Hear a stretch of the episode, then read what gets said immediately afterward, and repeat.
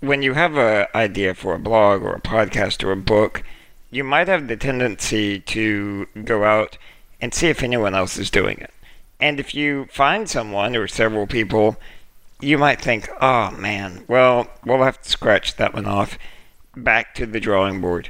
Well, it turns out this is precisely the wrong reaction. In fact, the most successful people are actually the ones in the spaces where lots of other people are serving the same audience and often talking about the same things.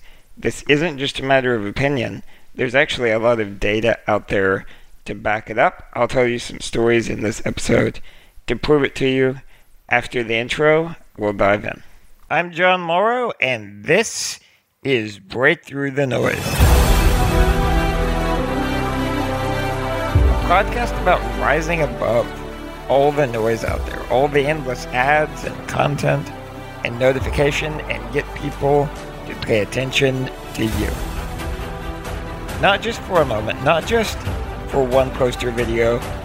On this podcast, you'll learn how to create lifelong fans who hang on your every word so you never have to break through the noise again. One of the most common mistakes people make is they believe that product marketing advice applies to channel marketing. And here's what I mean by that. Most people have probably heard that that you grow rich in your niche, that you need to start in a blue ocean rather than a red ocean that was popularized by the blue ocean strategy. And a lot of this advice is true if you are creating a product.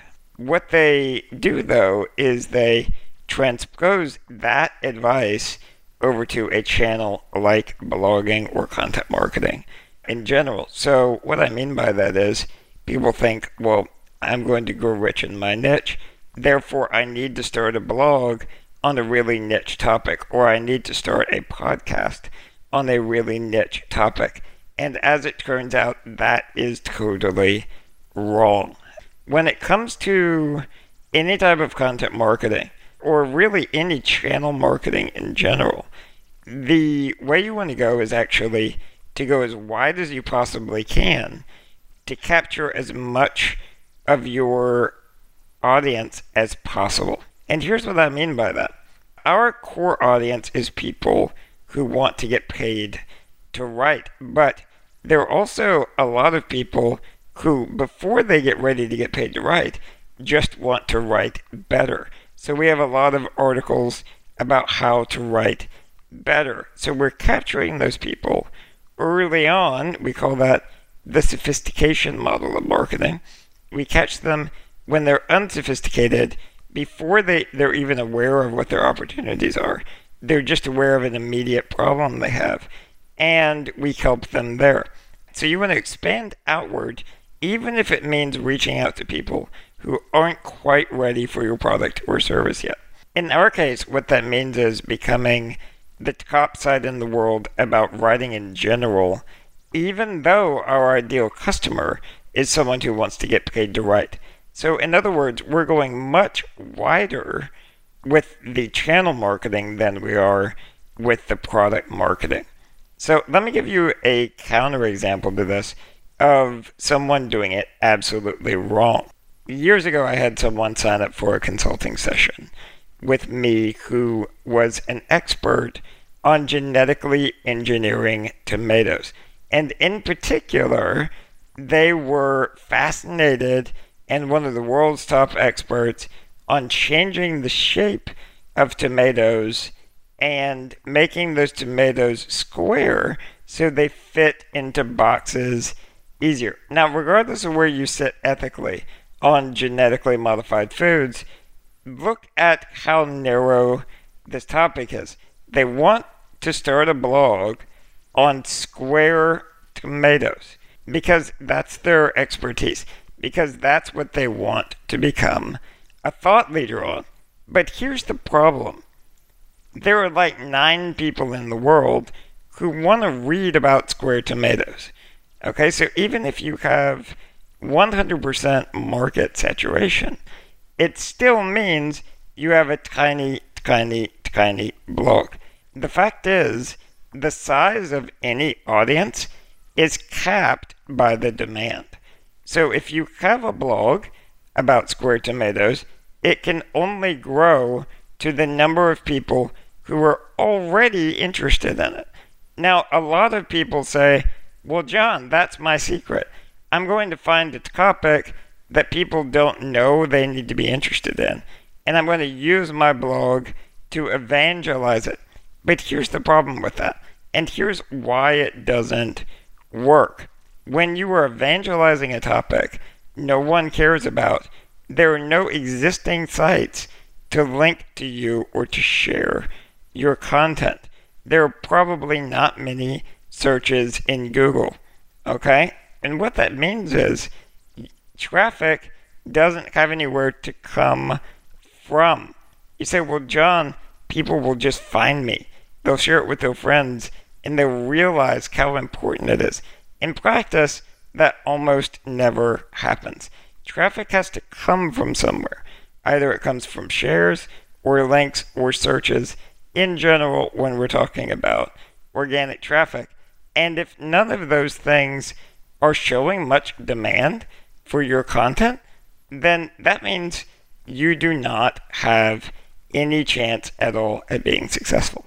And this is true for any type of organic inbound content marketing. So, podcasts, YouTube channels, all of those things, the total size of your audience is determined by the total amount of demand. All right? Now, what that also means is the largest sites are the ones about mainstream topics. These are topics that you talk about with your friends and family, like around the dinner table or even on Facebook. The big three are health, wealth, and personal growth. So anything about our health, we talk about with our friends and family. Anything about personal finances, our jobs, investment opportunities, our bills, okay? All of those financial everyday topics are actually very popular topics online and also personal growth. Anything about becoming a better person, becoming a stronger person. So, for example, meditation, very popular topic. In any of these three niches, and yes, there are more, they're just not as big as these three, it is actually very, very easy to get traffic because if people like your content, they'll share it on Facebook, for example, with their friends and family, not because they were persuaded by your brilliance, but because your content is useful to people they know. The other advantage of those three topics is there are thousands of influencers in each of those spaces. Now, your initial reaction might be, well, Jon, why would I ever want to be lumped in with thousands of other influencers?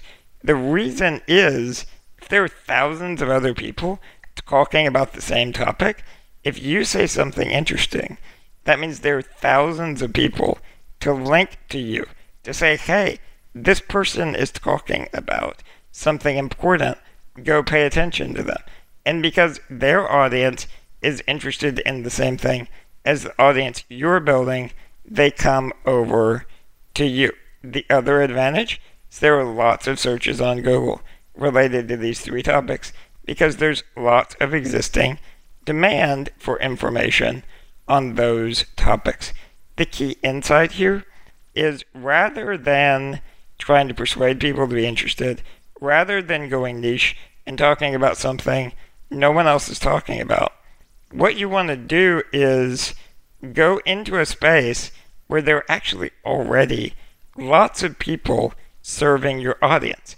Now, they may not be selling the exact product that you have on the end, but if there are no other blogs or podcasts or YouTube channels that are popular serving your audience, there's an excellent chance, I'm talking 99.9999999% chance that you will not be the first.